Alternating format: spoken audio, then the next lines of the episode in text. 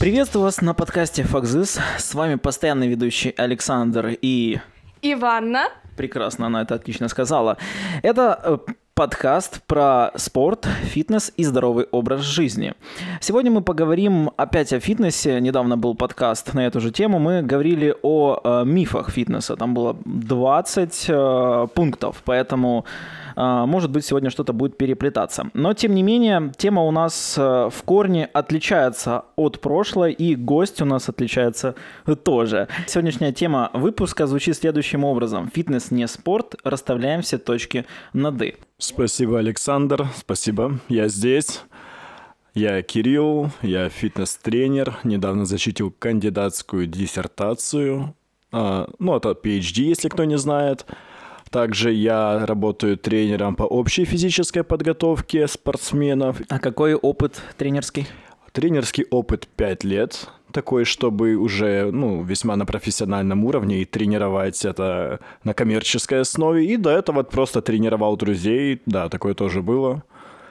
Угу. Так что... Все мы с этого начинали. Пять лет, я считаю, уже есть о чем говорить, но опыт, думаю, не в годах измеряется, не всегда в годах, не обязательно в этом, вот. Так что надеюсь, что диалог сегодня состоится, будет интересно. Да, материала у нас сегодня очень много, и вопросы на самом деле очень э, глобальные, которые полностью должны сегодня перевернуть картину мира людей, которые каким-то образом себе представляют э, фитнес.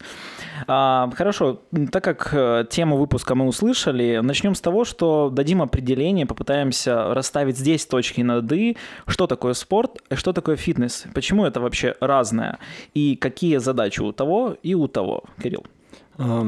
Дело в том, что много людей почему-то любую какую-то физическую активность начинают, называют, что это спорт. То есть ты пошел бегать, это спорт. Ты поднялся по ступенькам, ты спортсмен, ты занимаешься спортом, и люди в наших умах как-то не умеют различать и дифференцировать эти две вещи. Спорт — это та деятельность, которая нацелена на результат. То есть результат любой ценой, неважно, это путем травм, не травм, это вред здоровью, не вред здоровью, но есть конкретный вид спорта, и ты должен показать результат. То есть состязание и вот эта соревнующаяся часть — это самое главное в спорте. В отличие от этого, фитнес — это именно то, как, что мы воспринимаем. Это оздоровление, это ЗОЖ, это не навредить. Вот основной принцип э, фитнеса как такового – это не навредить, что успешно большинство фитнес-центров и тренеров проваливают, то есть с самого начала. И, наверное, поэтому эта тема так актуальна, наболевшая, потому что фитнес сейчас на волне хайпа, и все в чем-то вовлечены в это все, в массовый спорт, как люди считают, фитнес, все чем-то занимаются, всякие фитнес-центры переполнены, ну, до карантина были, по крайней мере. И надо объяснить немножко. Вот я давно уже хотел этим заняться. Спасибо, что меня позвали. Что надо людям давать понимать, где черное, где белое. И вот мы сегодня этим разберемся. Э, слушай, у, меня вчера был э, такой момент. Э, я надеюсь, что... Ну, я не буду называть имя этого человека, надеюсь, что он не обидится, не потому что я буду называть все своими именами. Человек пришел, молодой тренер. И я услышал такой тезис, что человек хочет получить, ну, условно, кандидата в мастера спорта по жиму лежа и, ну, те направления, которые обычно считаются пауэрлифтерскими, и он считал, что это фитнес. То есть он хотел получить КМС по фитнесу. Меня это очень позабавило. То есть даже вроде бы как тренер, но тем не менее. А, мы уже услышали, что... Правильная была а, поправочка «вроде как». Вот, понимаешь, вот этих вот вроде как специалистов сейчас э, достаточно много, и надеюсь, что сегодняшний наш подкаст, он поможет вам понимать, насколько компетентны фитнес-тренера и как правильно выбрать себе фитнес-тренера. Прекрасно. Э, это у нас будет немножко э, позже. Так как мы уже сказали, что задача фитнеса э, оздоравливать, и, как сказал Кирилл, часто фитнес-клубы проваливают эту задачу, то следующим пунктом у меня было, почему вообще важно говорить об этом, почему важно разделять спорт и фитнес и называть все своими именами, почему так важно расставлять точки над «и». Мне кажется, что уже был ответ на, на, на этот вопрос, что здесь вопрос здоровья людей, но тем не менее, может быть, еще что-то ты можешь добавить? Почему так важно говорить, а, а все свои, называть все своими именами? А, я считаю, что важно называть все своими именами, чтобы у людей не было каких-то глупых иллюзий. Люди должны хорошо разбираться в том, чем они занимаются, чтобы сделать это максимально продуктивно, чтобы, опять-таки, не навредить себе и чтобы у них была какая-то более-менее ярко выраженная цель, потому что вот большинство людей, которые приходят даже к фитнес-тренеру, которые хотят заняться какой-то двигательной активностью, они сами не знают, чего хотят. Но они хотят, ну, я и тут и похудеть хочу, тут и накачать хочу, тут и пробежать что-то хочу, и тут это сделать, но это дело вообще разных специалистов. Просто у нас так заранее повелось, что у нас один тренер решает все вопросы, все, что касаемо спорта, фитнеса, он тебе и психолог, и врач, и мать родная, и нутрициолог, и диетолог, и поможет попу накачать, и э, вообще, и подскажет, он еще и блогер, который помогает успешно тебе там лайфстайл твой выстраивать, он еще и специалист по твоему развитию. Ну, то есть это прям такой универсальный человек, ну, прям вот икона, наверное. И таких людей очень много. Многие считают, что они действительно вот очень глубоко в этом разбираются. Но опять-таки это, я считаю, по причине незнания что вот недалекость в этом вопросе, как мы все хорошо знаем, что чем глупее человек, тем он более думает, что он компетентен, что он уже познал все. Ну да, и тем громче он об этом кричит. И тем громче он об этом кричит. Собственно, да, есть такая как бы дилемма, что более успешный человек, который в чем-то углубился, он знает больше нюансов, и он больше сомневается. Ему это более как-то а, знакомо. Это, кстати, есть такой эффект. Забыл сейчас. Вот, я забыл название, да-да-да. Да, этот, ну, в принципе, я думаю, повторять не стоит, понятно эффект дело. какого-то умного мужика. Э, который... Какого-то Крюгера там, что-то, да. что-то, что-то такого. А, окей. А, да, и, конечно же, правильно ты сказал, все-таки невежество. И из-за него, ну, не будем, конечно же, называть э, и выделять здесь одного врага и винить его во всех бедах, но, тем не менее, а, факт остается фактом.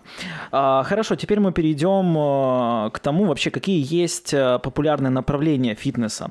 А, вообще, что это такое? Для чего пытаются выдумать какой-то велосипед? Маркетинг ли это? Или же людям это нужно?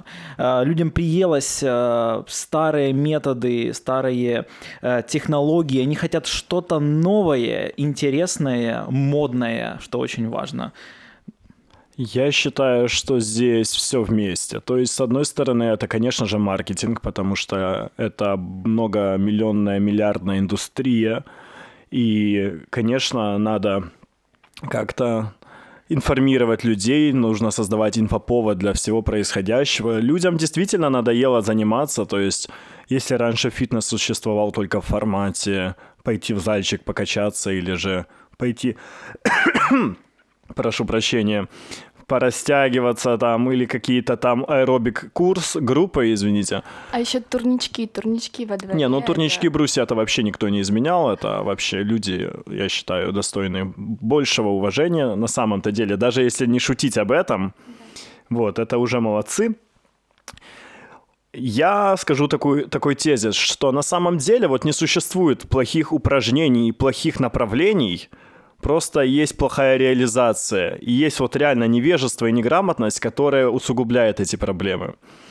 И если, ну, вот более глобально с высоты посмотреть на все эти процессы, изобретают велосипед, чтобы хоть как-то заинтересовать людей, переманить их, потому что а, есть массовость, есть какая-то активность, которая действительно на хайпе. Вот, к примеру, сейчас это полумарафон, это подготовка там к всяким таким соревнованиям. Даже у нас в Украине очень много это становится популярно. У нас куча беговых клубов есть.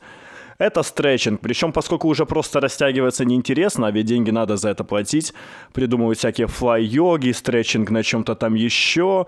Но кому-то это нравится, это действительно с новизной выглядит все, в этом нет ничего плохого, кроме самой задумки стретчинга как таковой, потому что я к нему очень крайне так себе посредственно отношусь в том, как его реализовывают у нас на практике. И эти люди приходят, и, конечно, интересней. А, уже никого ничем не удивишь. Фитнес развился как индустрия, то есть недостаточно просто поприседать, поделать выпады и разойтись.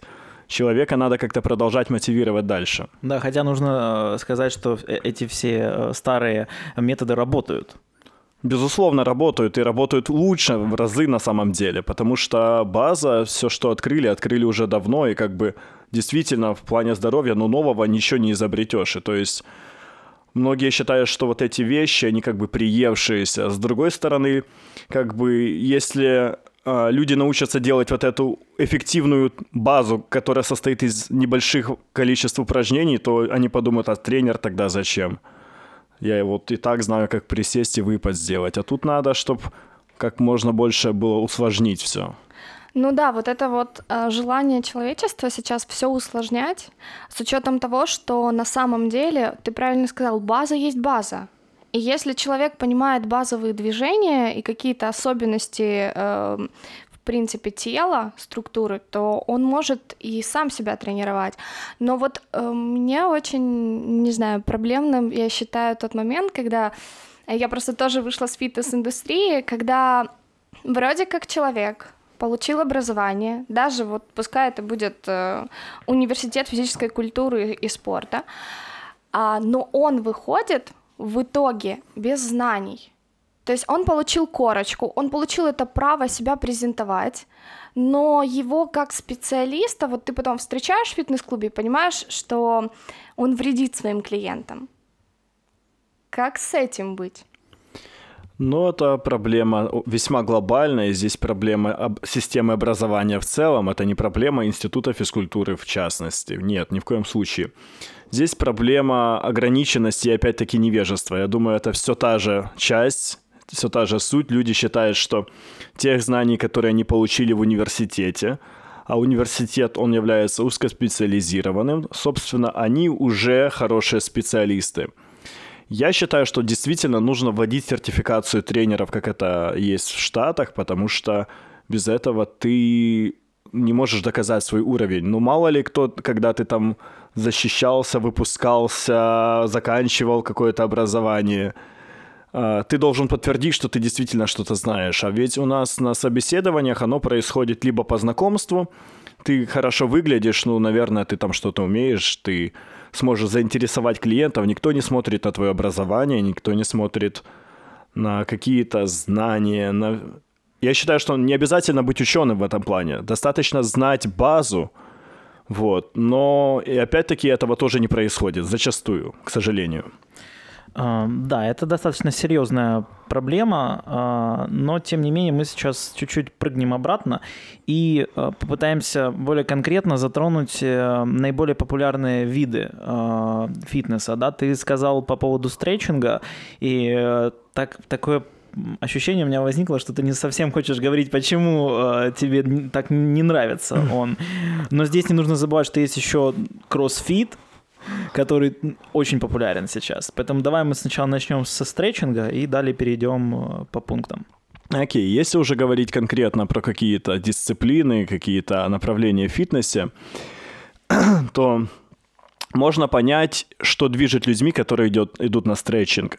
Людям вбили в голову, что, мол, ты тянешься, ты тянешь мышцы, это классно, это полезно, мышцы становятся эластичные, Потом это как-то нивелирует риск травм, ты себя комфортнее чувствуешь в жизни, плюс ты можешь сесть на шпагат, а ведь это так сексуально и все здорово, и большинство девушек, да, они идут на стретчинг, потому что вот, это мое, не нужно особо сильно напрягаться, ты просто тянешься, терпишь боль, а ведь потом эта боль приятная, но это все ложь.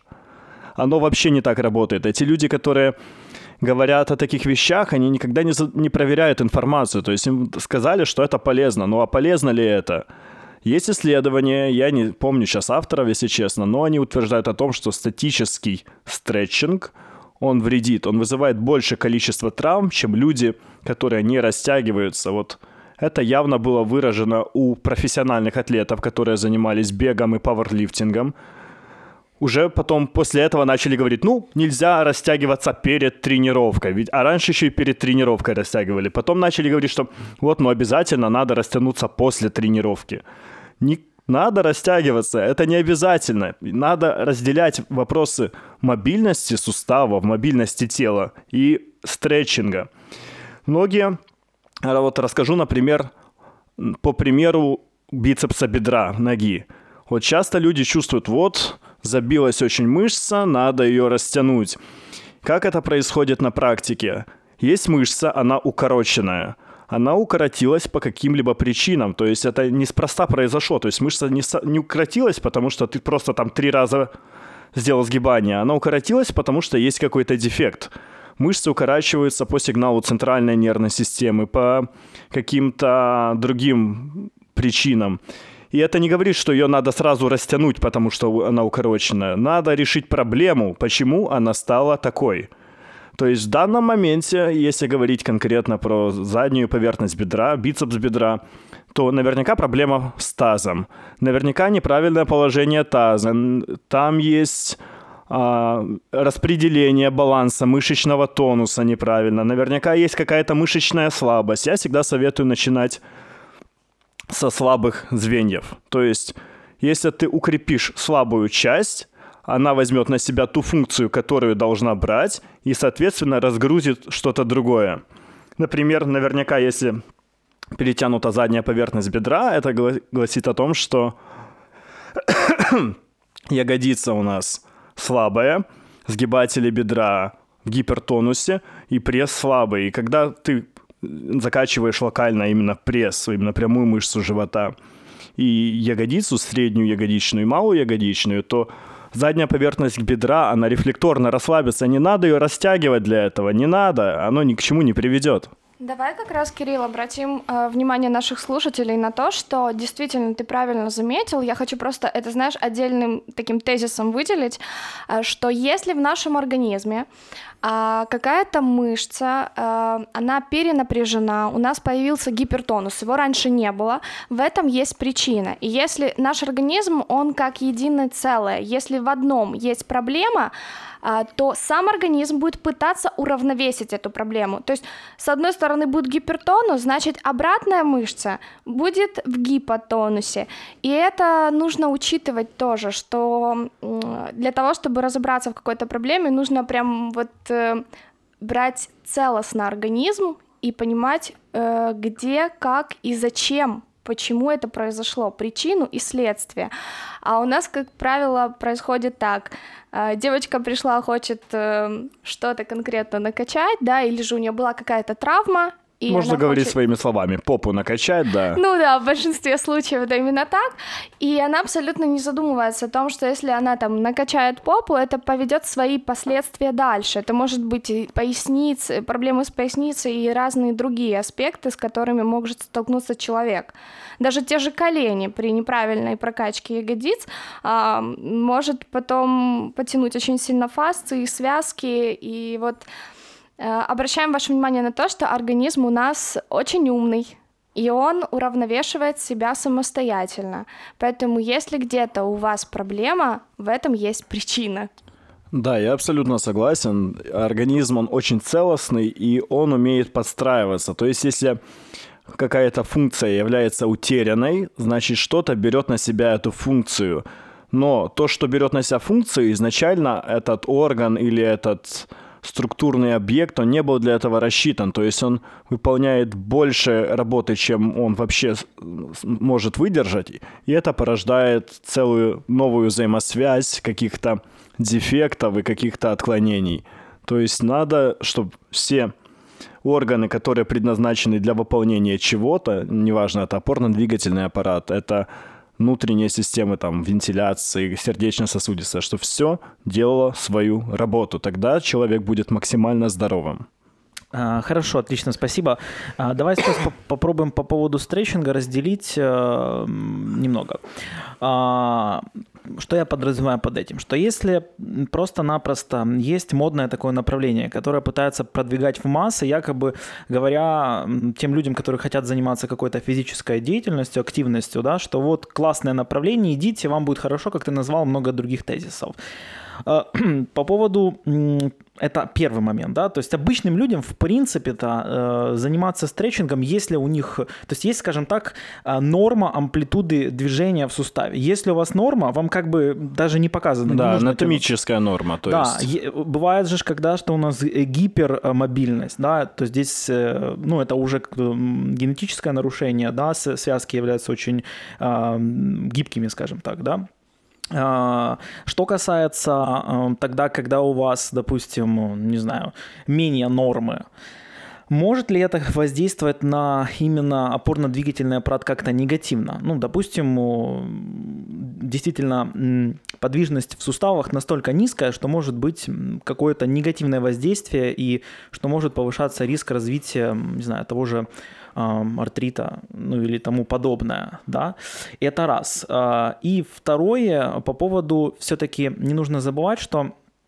есть э, спорт, раз уж мы уже здесь разделяем и пытаемся говорить, что фитнес не спорт, то а, есть виды спорта, где а, вот эта вот гипермобильность нужна. Тот же тейквондо а, и другие направления, но все-таки задачи совершенно другие. Да. Там, конечно же, нужно заниматься а, упражнениями на гибкость, на вот эту мобильность. Да, как ты сказал, что нужно разделять упражнения на растяжку и на мобильность. Когда задача поднять ногу определенным образом, нужно а, выполнять определенные действия, чтобы это сделать. А, поэтому а, что ты скажешь по поводу, когда у человека все-таки ниже нормы, скажем так, подвижность э, в суставах? А, как ты уже только что упомянул, что действительно нужно разделять мобильность. Есть упражнения на мобильность. А мобильность крайне важна, потому что если мобильность понижена, значит какие-то мышечные группы перенапрягаются, значит наверняка есть проблемы, какие-то боли, появляются триггеры – потому что анатомия... А можешь объяснить по поводу триггеров, по поводу вообще мобильности, чтобы сейчас слушателям было понятно, потому что сейчас могут эти термины быть непонятны.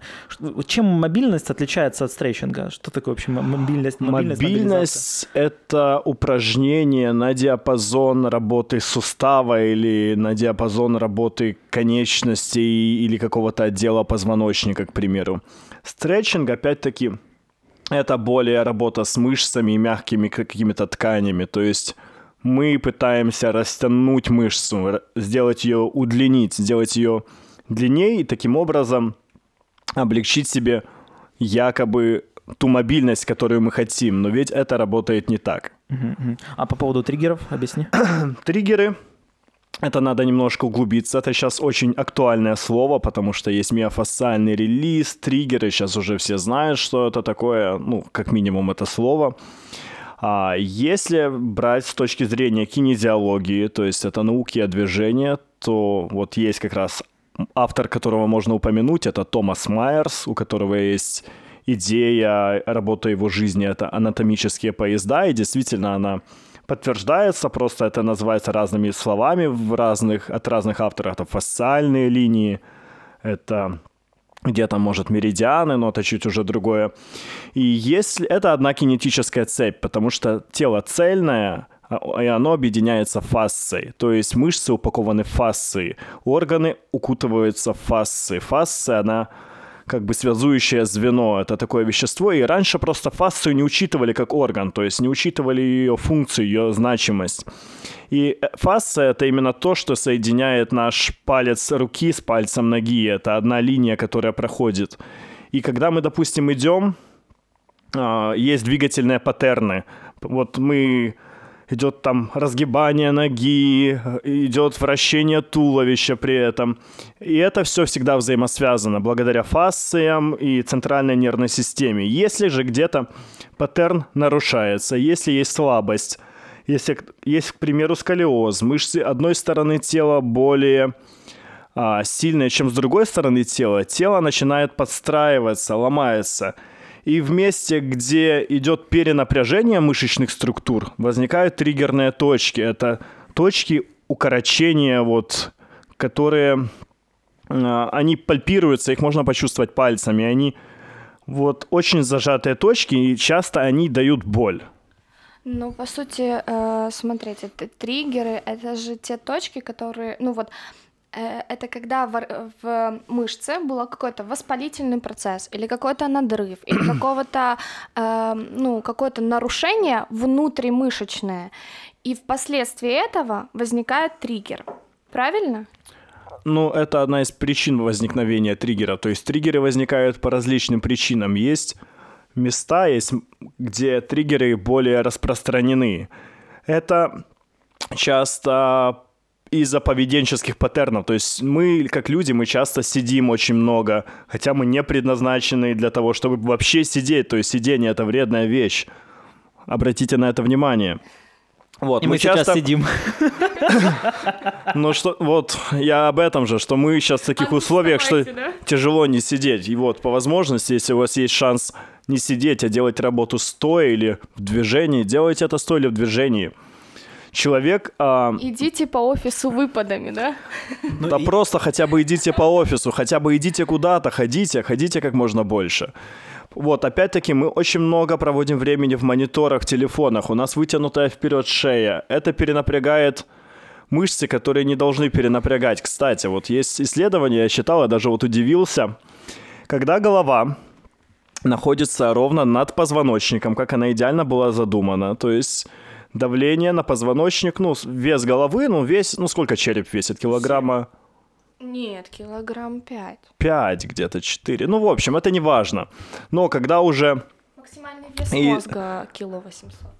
И давление на позвоночник те же 5 килограмм. Но когда голова с каждым градусом отклоняется вперед, то если уже очень огромный лордозы, шея висит впереди, то есть голова висит впереди, то где-то вес уже 20 килограмм вместо 5 обычных. То есть шея должна бороться с 20 килограммами. Она не рассчитана на такое. Поэтому, конечно, идут укорочения других мышц. Мы сатулимся, мы поднимаем трапецию, мы пытаемся как-то помочь.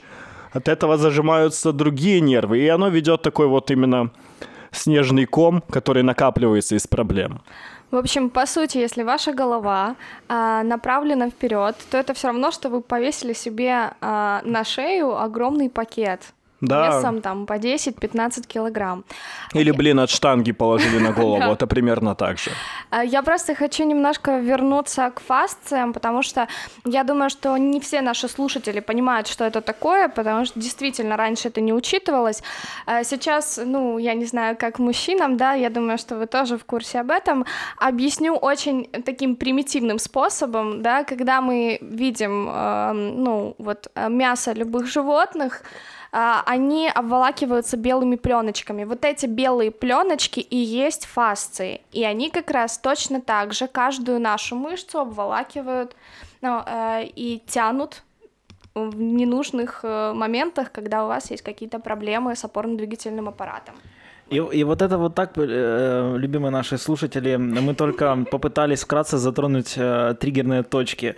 Это а, одна из тем. Эта тема очень сложна. Тут надо вникать. В двух словах ее ты никак не расскажешь. Да, вот просто я, я скорее хотел просто э, дать понять э, слушателям, что триггерные точки это места перенапряжения и болевые, которые вызывают, в частности, э, болевые ощущения. Ну, это если очень-очень-очень в, в двух словах, да, пускай.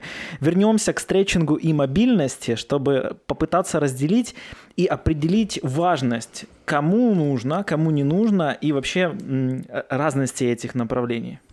Есть анатомический диапазон движения суставов.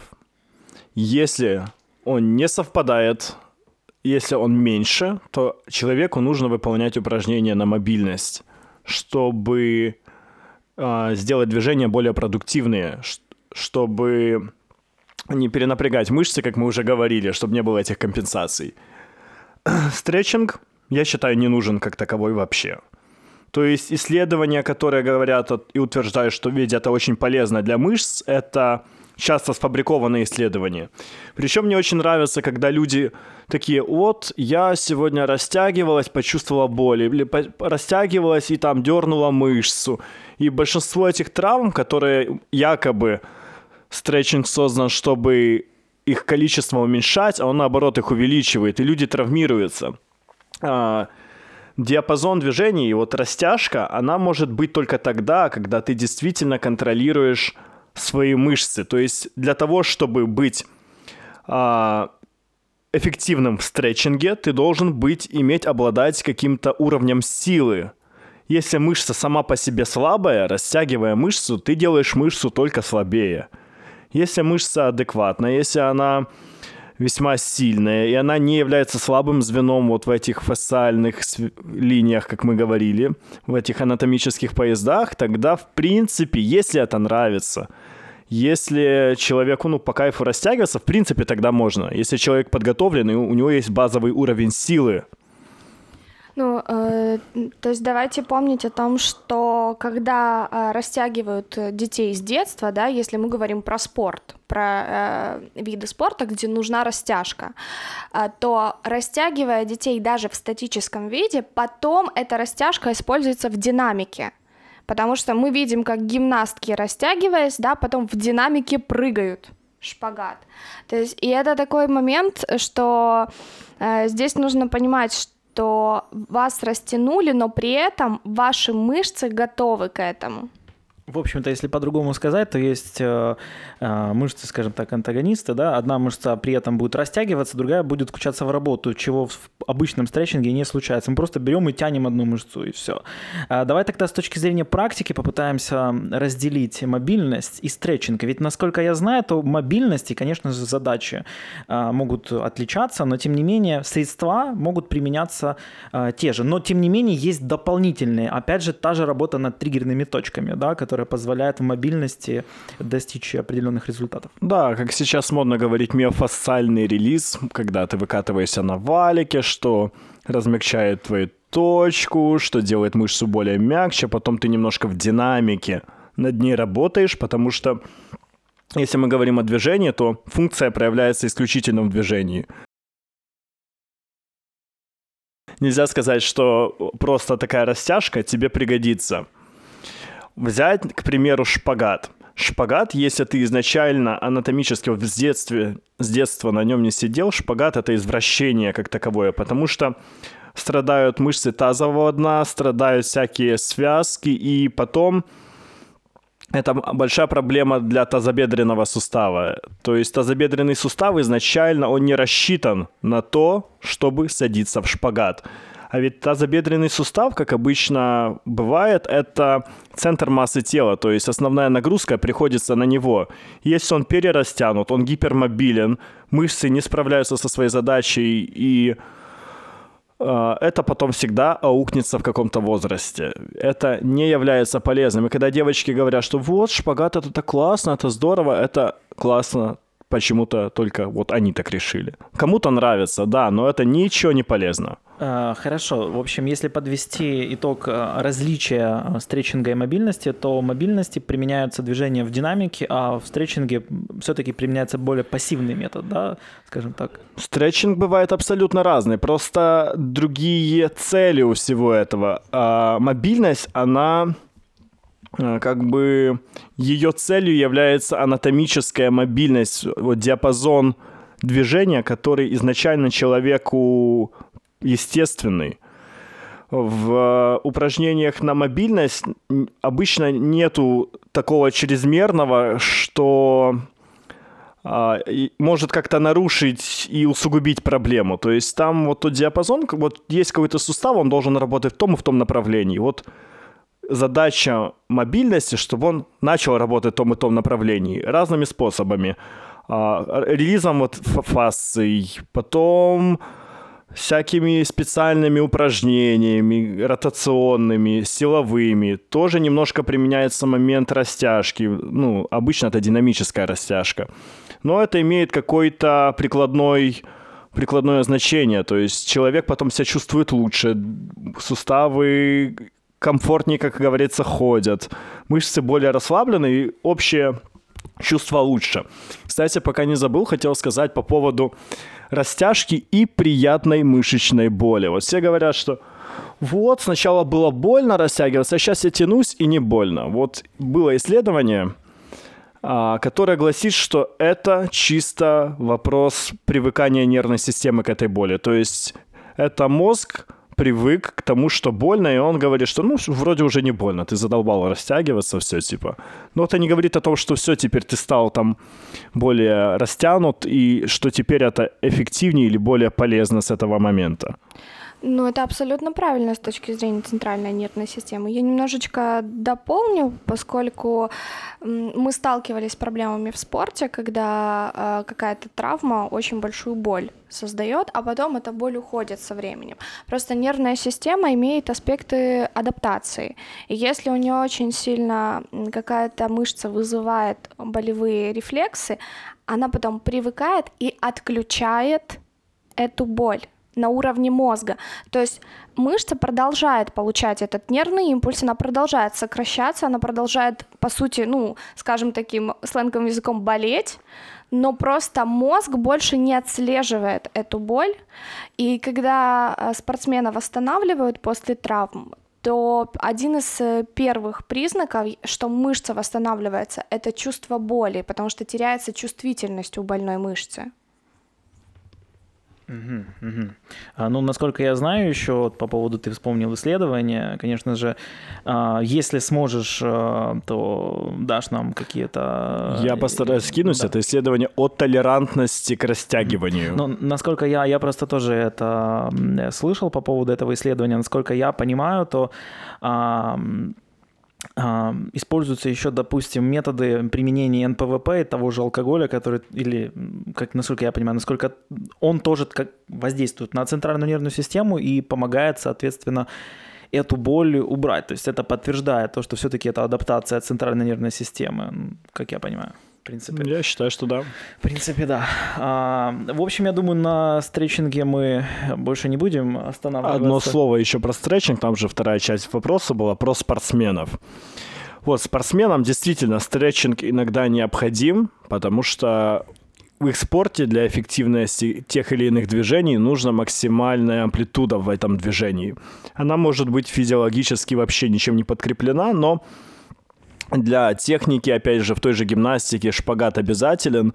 Как мы сказали, что спорт — это не фитнес, и цель, результат достигается любой ценой. То есть то, что гимнастки садятся на шпагат, это нехорошо. Это эффективно в их виде спорта, но это не здорово в качестве здоровья как такового. Все. Отлично. Вот, все, что хотел сказать. А, к следующему направлению мы переходим, и это кроссфит. А, очень популярное в наше время направление. И а, я, я уже предвкушаю твое горение по поводу этого. Э, и ты не будешь э, первым, потому что я, так как все-таки в этой тусовке тоже, я тренеров тоже общаюсь с тренерами. Кстати, тот же Владимир, который у нас уже был на подкасте, также не очень э, лестно, скажем так, отзываются о этом э, виде спорта, что, э, наверное, можно подметить, и ты подтвердишь это или нет. Вид ли это спорта, спорт ли это, или это э, можно применить как-то к фитнесу и тому подобное? Если говорить о кроссфите, то я даже не могу сказать, что это вид спорта. А, по- почему? Потому что в спорте есть какое-то если брать CrossFit Games, которые всемирные, в принципе, это вид спорта. Ну, как CrossFit в общем понимании масс, это не вид спорта, это просто какая-то неупорядоченная система упражнений, которые просто взяты с разных видов спорта и названы CrossFit. Во-первых, CrossFit — это название организации, которая придумала CrossFit. То есть CrossFit — это как называть э, джипом все машины универ... это, ну, большой проходимости, внедорожники, это все равно как все подгузники называть памперсами, так CrossFit — это тоже название компании, которая раскрутила это направление. И э, проблема в чем?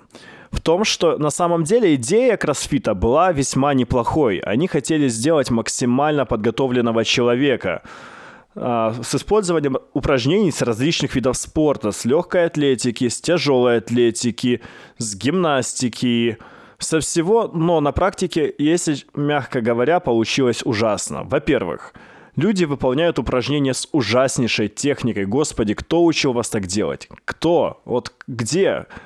Эти тренеры, кто эти люди? Обычно, ну ладно, я знаю, кто эти люди. Это люди, которые а, ушли со своего вида спорта и посчитали, что у них был достаточный опыт в общей физической подготовке, что они могут теперь тоже тренировать людей, что вот теперь мы будем делать вот эти рывки штанги.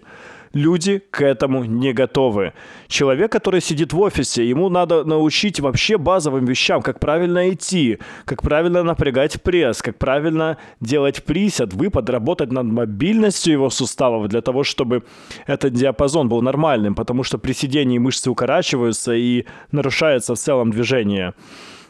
Но нет таки, опять, кроссфит мало того, что учит делать опасные вещи, так он еще учит это делать в том режиме, до отказном, когда зашкаливает пульс, когда техника не контролируется, когда твой пульс превышает все нормальные нормы, при этом с большим отягощением, и оно порождает ряд очень многих проблем.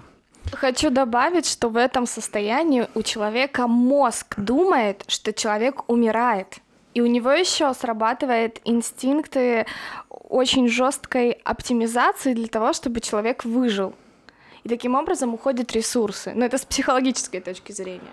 А, тут, если посмотреть еще с физиологической точки зрения, если вот мы часто видели видео кроссфита, там, где человеку становится плохо, его тошнит прямо на соревнованиях. Это говорит о таком спазме и перенапряжении организма, а, тренеры по кроссфиту, да, у нас много так бывает, ну, бывает, ну, ты ж перенапрягся. Нет, ни хрена не бывает, это очень не здорово, это очень ужасная вещь. А, плюс а, кроссфит иногда просто от, доходит до рабдоль, рабдолиза, это когда отказывают почки вообще, потому что такой уровень окисления, такой уровень нагрузки на организм, такой стресс, что начинаются ну просто колоссальные проблемы со здоровьем. Рhabdomyolis – синдром, представляющий собой крайнюю степень миопатии и характеризующийся разрушением клеток мышечной ткани, а также развитием острой почечной недостаточности. Рhabdomyolis может развиваться при длительном выполнении тяжелой физической работы, в том числе при перегреве. А, хорошо, давай. Я, я, может, неправильно сказал это слово. Эм, мы потом вставим правильно. Хорошо.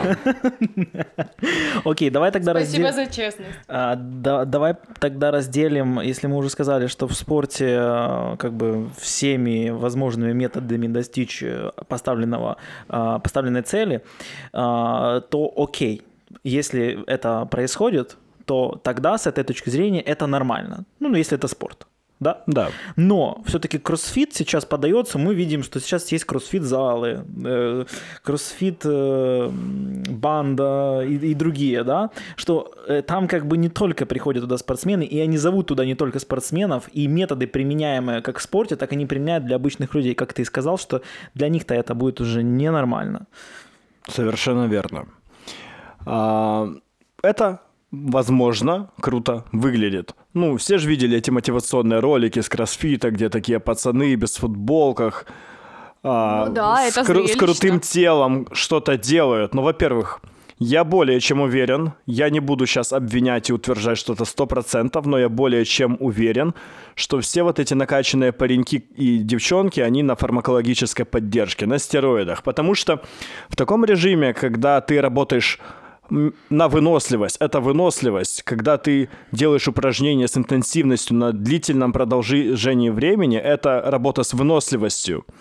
Выносливость – это противоположность силе. А мы знаем, что мышцы растут только в силовом режиме. Если мы не включаем силовой режим, значит мышца, ну, нету стимула для ее роста.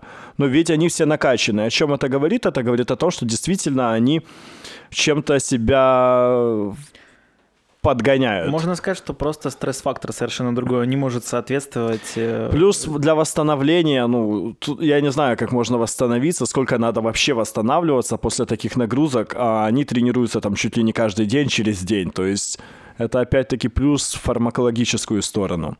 И даже если отойти от вот этой фармакологической части, вот эти вещи, которые происходят, это просто набор различных упражнений – они не систематизированы, то есть речь об укреплении не идет, только максимальная интенсивность, разные упражнения, на досточке написали, что сегодня, в каком режиме, и погнали делать. Это прямой путь вообще в никуда. Вот, кстати, хорошо, есть уже тенденция, что кроссфитеров становится меньше. Вот если вспомнить 15-14 год, тогда вот все мечтали заниматься кроссфитом. Меня очень я тогда еще был профессиональным спортсменом, и меня очень смущало, когда я делаю рывок штанги, я легкоатлет, и мне говорят, о, ты кроссфитер, вот рывки делаешь, да? Вот меня очень прям бесило это все. И почему кроссфит стал менее популярный? Большинство этих людей уже поломаны эти люди уже пользуются услугами реабилитологов, каких-то специалистов по движению, физиотерапевтов. Большинство кроссфитеров первой волны – это сломанные люди, у которых уже есть большие проблемы со здоровьем, с опорно-двигательным аппаратом. Да. А... Вот это поворот. Вот это поворот. Это точно. А теперь мы перейдем еще к, одно, к, к одному такому направлению, не менее э, бомбовому, бомбовому, я даже не знаю, как выразиться. Это подготовка к марафонам э, очень быстро. По бегу, по бегу. Это не, не, не к вопросу похудения. Давай, Кирилл, это, это ваша сфера. Это ваша я, я сегодня вижу, что прям такие вот темы для Батхерта были созданы идеально. Бег — это такая вещь, а, которая сейчас очень популярна. Популярна она по различным причинам. Бег сейчас очень вот, пушат в массы. Люди а, участвуют действительно в различных марафонах. Они хотят быть причастными к этому беговому сообществу. Везде производители обуви говорят, что, мол, беги, сделай это. Не буду говорить, вы, наверное, догадались, кто это.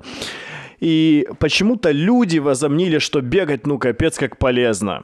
Конечно, есть много позитивных сторон в беге. Есть много негативных. Но мое утверждение, что для среднестатистического человека, который много проводит времени сидя, который неактивный сам по себе, в, реалиях современного мира ему бег только вреден. И вообще, я бы сказал, даже противопоказан. А, бег это та вещь, которой нужно очень сильно готовиться. У тебя должен быть общий уровень силы, общий уровень силы и специальность специальной силы для того, чтобы выдерживать те нагрузки, которые испытывает человек в беге. А, многие утверждают, что бег это очень естественный процесс, и человеку свойственно бегать. И можно действительно на беговых форумах такое почитать. Они такие, вот человек всегда бегал, человек рожден бегать. Человек рожден бегать не трусцой. Раньше в древнем мире ты не мог загнать мамонта, просто бежа рядом трусой со скоростью 5 км в час. Это не работало. Есть либо ходьба, либо спринт. Вот этот промежуточек, который испытывают марафонцы, это извращение. Многие говорят так, а мол, дети вот бегают, бегают, значит, наверное, это же естественно. Обратите внимание, дети никогда не бегают трусцой. Дети ускоряются, переходят на ходьбу, ускоряются, переходят на ходьбу. И только таким образом вот у них происходит знакомство с бегом. Вот эта труса, она вредная по той причине, что вроде нагрузка, чем при спринте меньше, там, казалось бы, мы трусим, но опять-таки человек сталкивается с э, ударной нагрузкой на опорно-двигательный аппарат. Если нету правильной техники, то каждый, на каждый шаг приходится 300-400 килограмм. Ну вот прикинь человека, который все время сидит скрюченным, у него не работают правильно мышцы, его корсет мышечный его не держит, и он такой решил протрусить 10 километров, получая 300 ударов на каждой ноге, на каждом шагу. Это нифига не здорово. Да, это хорошо для сердечно-сосудистой системы, это хорошо, чтобы подышать, может быть, отвлечься от чего-то, может быть, чтобы стали более ясны мысли какие-то но с точки зрения движения это извращение, это очень... К этому надо быть готовым, к этому надо специально готовиться. Люди, которые три месяца хотят подготовиться к марафону, у них нету этого этапа вообще, его просто игнорируют. Они приходят и бегут.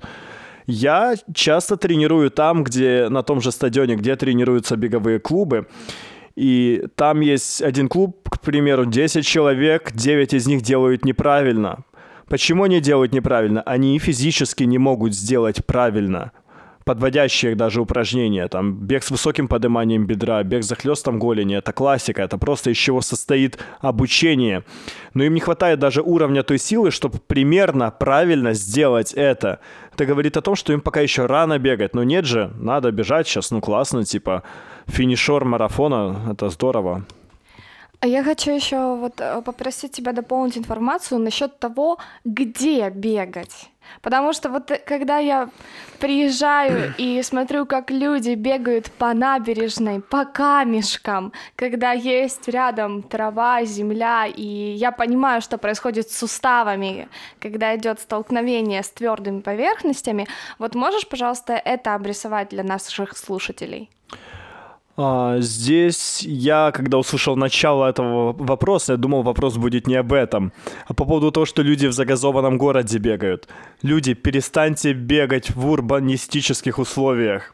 Это крайне вредно. Смотрите, когда идет медленный бег, даже если вы уже решились, даже если вы поставили перед собой цель, даже если вы проигнорировали мною сказанные вещи, и вы уже бегаете, позаботьтесь о том, что вы бегали в экологически чистых местах.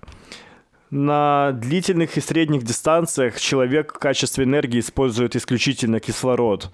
Я не думаю, что там, где вы бегаете где воздух загазованный, там много кислородов. По факту вы дышите просто различным бредом, ну вот полнейшим. Это ни капли не полезно. Даже уже если я говорил, что бег в целом может быть опасен для суставов и для чего-то, но с точки зрения сердечно-сосудистой системы и для легких это хорошо, с поправкой. Если это в экологических условиях, если это не на улице, где пробка, где выхлопные газы, то есть это нивелирует сразу этот момент. А, что касаемо то есть... Э, Поверхности. Э, смотри, ну так как я понял, если бегать, то уже бегать где-то а, в парку, в лесу, да? Да, ну э, Со... уже как вариант, конечно. Э, соответственно, ну таких мест, э, ну мы сейчас в Киеве записываем, да, места такие в принципе есть, и до туда некоторым людям нужно доехать. То есть есть некая сложность, но тем не менее люди должны понимать а, преимущество и недостаток, да, то есть должны понять, у них должна быть потребность, да, то есть вы должны понимать, что если вы бегаете в загазованных местах, то негативное воздействие будет больше, нежели положительное воздействие, даже если оно будет. Соответственно, переходим к тому, что а на какой поверхности тогда бегать. Э, вот у нас есть парк, есть лес. Это либо асфальт, это либо какая-то а, поверхность, э, трава, э, песок, грунт, твердый, мягкий? А, я считаю, что идеальной поверхностью это является либо профессиональное беговое покрытие, оно резиновое, либо грунтовое, лесное, такое более твердое грунтовое, чем мягкое. Почему?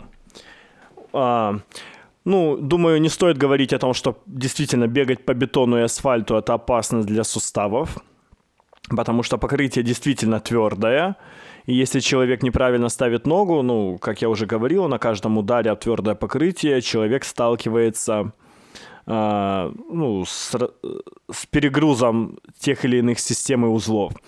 Но если человек бегает по слишком мягкому покрытию, э, возникают тоже проблемы того рода, что стопа и вообще конечности и тело находятся в нестабильном положении. То есть, если тело не умеет само себя стабилизировать, и опять-таки э, тело не выпол... ну, отдельные части тела не выполняют ту функцию, которую они должны выполнять, на мягком покрытии вероятность травмы тоже растет по сравнению с умеренно твердым покрытием. И не говорю по сверхтвердое, бетон, асфальт, но на мягком ты тоже много не пробежишь. Это будет крайне тяжело. А, давай по бегу мы подведем а, такие промежуточные итоги и скажем так, что а, тезис о том, что бег будет вреден для всех, ну, к примеру, да, это не будет неправильно. То есть делить на черное-белое здесь нельзя. Если человек, э, как ты сказал, малоактивен, э, то сразу идти бегать ему не стоит. Даже если он подготовился, ему нужно учитывать определенные критерии. Где бегать, э, в чем бегать, когда и, тому подобное. И в первую очередь это его техника а, выполнения этого движения. Поэтому здесь вопрос довольно-таки относителен, но тем не менее мы говорим о том, что бег является сейчас очень популярен. И так как и любые другие прежде нами упомянутые направления, популярные, э, и призывают к себе как можно больше людей, да, э, то бег также э, не рекомендован неподготовленному организму, так как все-таки все эти массы, так как смотрят э, социальные сети, видят, э, как круто бегать, плюс еще призывы компаний, занимающихся продажей э, кроссовок, призывают их бегать, все-таки нужно здесь иметь какое-то критическое мышление, здравый смысл. А когда человек начинает бегать, надо спросить, задать себе вопрос, зачем ты начинаешь бегать? А, многие начинают бега, бегать, потому что действительно вот они не знают о том, что есть какие-то подводные камни, и считают, что это самая полезная деятельность, что тренажерные залы силовые это для качков, это что-то такое ненужное, а вот бегать это очень естественно, и вот это классно, и это очень полезно, и вес поможет скинуть. Скажу заранее, если вы хотите скинуть вес, то нет ничего хуже, чем просто бегать. Ничего хуже нет. Во-первых, а, если вы обладаете чрезмерным весом и вам надо худеть, вес просто бег уничтожит ваши суставы. Вам бегать противопоказано абсолютно, если у вас очень большая избыточная масса тела.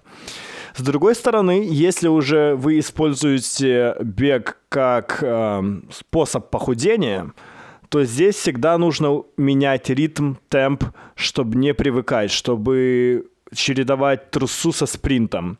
Медленный бег, постоянный медленный бег приводит к набору мышечной массы, потому что мышц приводит к набору жировой массы, прошу прощения, потому что мышц становится меньше, и у нас все считают, что э, организм использует кислород и жир в качестве энергии. Таким образом, жировое депо уменьшается, что вот мы побежали, на 30-й 40 минуте, как гласит статья интернета, там начинается сжигание жиров, и мы такие бежим, жир топится, мы довольные, настроение лучше, гормоны счастья нас переполняют, и бег он прям вот решение всех проблем.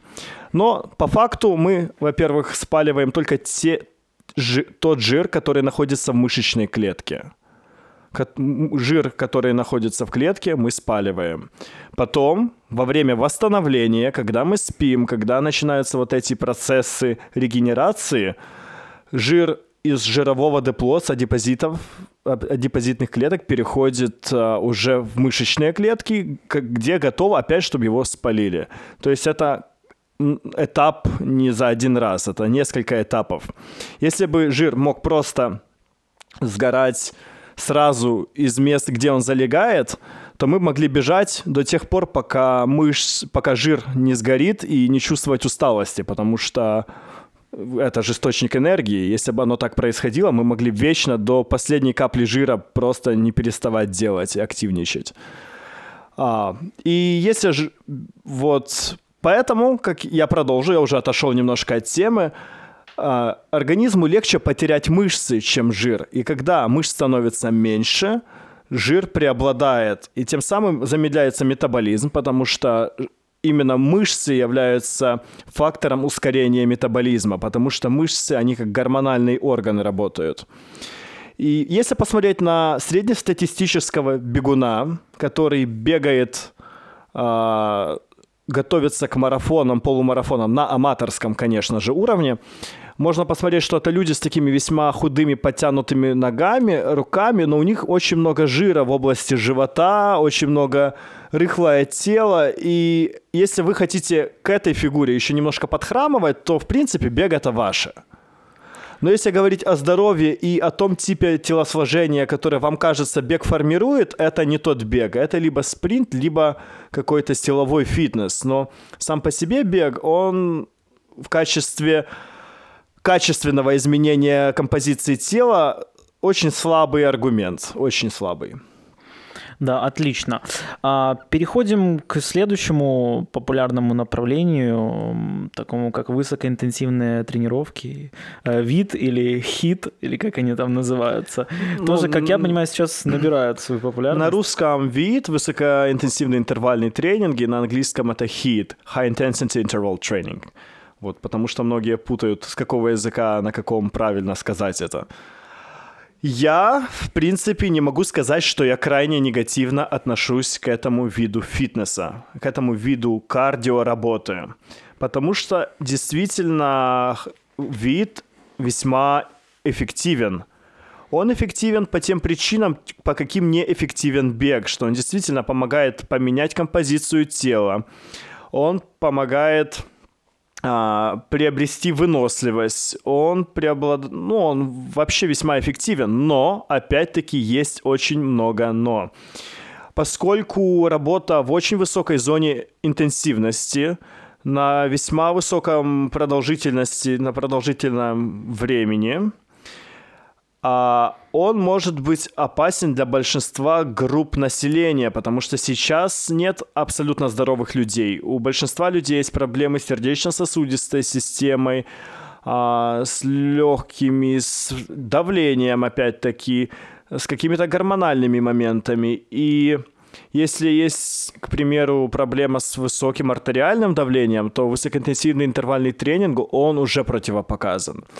Плюс проблема именно самих упражнений, которые включают в этот круг. Зачастую тренеры, которые проводят вид тренировки, они дают какие-то плеометрические упражнения, там, с прыжками, что опять-таки при большом пульсе, при большой интенсивности работы только увеличивает риск травм. Я считаю, что вид – это та нагрузка, к которой нужно прийти – то есть ты не можешь взять и с первого дня пойти и начать фигачить вот такие интервальные тренировки. К этому надо немножко подготовиться. И опять-таки, как фундамент рассматривать какие-то силовые моменты, что вот есть базовая сила, какие-то базовые упражнения, ты должен быть хорош в них, у тебя должен быть какой-то уровень прочности в кардио, и лишь только тогда уже качестве расширения границ фитнеса можно ну, перейти на высокоинтенсивный интервальный тренинг. Но какому-то толстому человеку, извините, я хотел сказать полному человеку, который хочет сбросить вес, для него это будет too much. То есть это то, что заставит его не прийти на второй раз потом. Ведь лучше сделать 100 маленьких шагов, чем один, но большой. Это, это, кстати же, тот самый кроссфит. У меня когда-то была э, клиентка занималась, она пошла раз в кроссфит и больше туда не вернулась, потому что это тот же высокоинтенсивный тренинг, ну, с применением других немножко средств, да, и поэтому как бы для нее это было, как ты сказал, too much, и все. Ну, это классика, таких людей очень много. Даже мемы есть по этому поводу, поэтому... Окей. А, следующее и заключительное направление, вроде как, а, это массовые виды фитнеса. Какие-то групповые а, тренировки, где там весь, по такую веселую музыку люди прыгают, выполняют такую какую-то заряженную деятельность и тому подобное. Что по поводу этого скажешь? Для чего вообще они и тому подобное? Я считаю, я раньше более негативно относился к массовым таким а, времяпрепровождениям. Я в первую очередь считаю, что это активное времяпрепровождение. Это как досуг нежели какая-то серьезная фитнес-работа. Человек приходит с работы, он уставший, он может лежать либо на диване, либо есть, может пойти чем-то заняться, что будет для него эффективным. Вопрос, будет ли это эффективным, в любом случае, наверняка это лучше, чем сидеть, лежать на диване, но Здесь вопрос индивидуализации, что далеко не каждая нагрузка подходит каждому человеку. А временной диапазон упражнения, опять-таки, тоже разнится. Если кому-то достаточно сделать 20 секунд, и он чувствует, что уже больше ему и не нужно, для кого-то это еще даже не разминка. И очень тяжело сформировать такую группу, где была однородная выборка людей, где люди могли вот прийти, вот одинакового уровня подготовки и вот начать вместе что-то делать. А, еще проблема, конечно, состоит в том, что тренер не может уследить за большинство людьми, которые там находятся. Вот я как человек, который а, тренер, практикующий тренер, не теоретик, я понимаю, что когда у меня на тренировке уже сплит, это два человека, мне реально сложно углядеть за двумя, потому что я смотрю, отвлекаюсь на технику одного, и в этот момент второй человек может делать уже ерунду. Хотя вот ты вроде бы даже как в нем уверен, но все равно он уже как-то в своих мыслях он отвлекся и делает не то, что хотелось. Когда собирается 5 и более людей, это уже превращается действительно в проблему, потому что каждый делает то, что считает нужным, и это не проблема тренера. Тренер не сможет за всеми уследить. Это проблема группового формата в целом. Если а, по мере того, как человек становится физически грамотнее, когда он уже учится, обучается каким-то движениям, он потом может весьма эффективно просто ему сказали что-то делать, он будет делать, весьма эффективно использовать это. Но я считаю, что групповой формат — это не та штука, куда надо идти вот в самом начале своего ознакомления с фитнесом, потому что так ты останешься без внимания тренера, не научишься это делать. Единственное, это решение для очень стеснительных людей. Или научишься делать неправильно. Что еще хуже. Хорошо. В общем, э, массовые виды э, фитнеса это больше о времяпрепровождении, досуге, а не о достижении каких-то э, целей. Совершенно. Э, хорошо. И все-таки заключительный э, вопрос этого блока это сплит-система тренировок. Является ли она абсурдной? Имеет ли она смысл?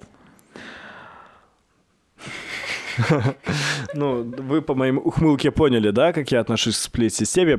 На самом деле, вы, наверное, вот с подкаста подумаете, что я хейтер и человек, который хочет просто взять и полить э, грязью большинство фитнес-систем. Да, Но у нас просто пропаганда сегодня. На самом деле, на самом деле это не так. Я просто хочу уберечь ваше время, здоровье и помочь вам действительно добиться какого-то результата, хотя бы, чтобы вы не пришли туда, куда не надо.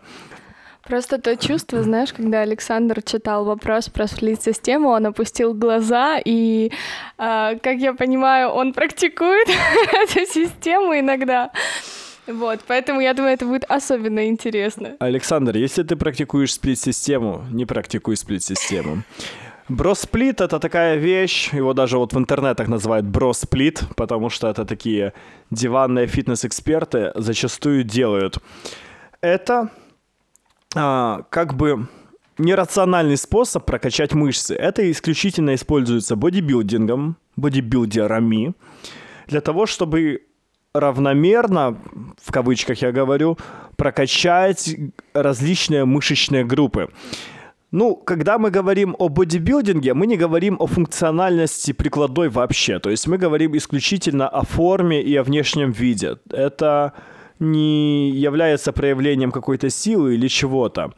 И в начале нашего подкаста мы упомянули, что наше тело — это цельная структура, поэтому тело нужно тренировать цельно.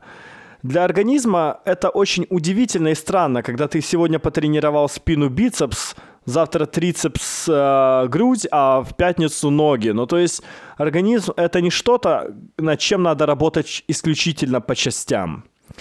И эта система в большинстве случаев действительно не работает, кроме людей, которые на фармакологической поддержке. Потому что если человек находится на фармакологической поддержке, у него мышцы растут, неважно, он тренируется или нет. Мышцы все равно будут расти. И достаточно давать какую-то минимальную, локальную, точечную нагрузку, чтобы мышцы увеличивались. И вот в этом случае сплит-система, она хороша, потому что ты просто прокачиваешь миллионом упражнений, каждый день там две группы мышц. Хотя достаточно двух упражнений на одну мышечную группу.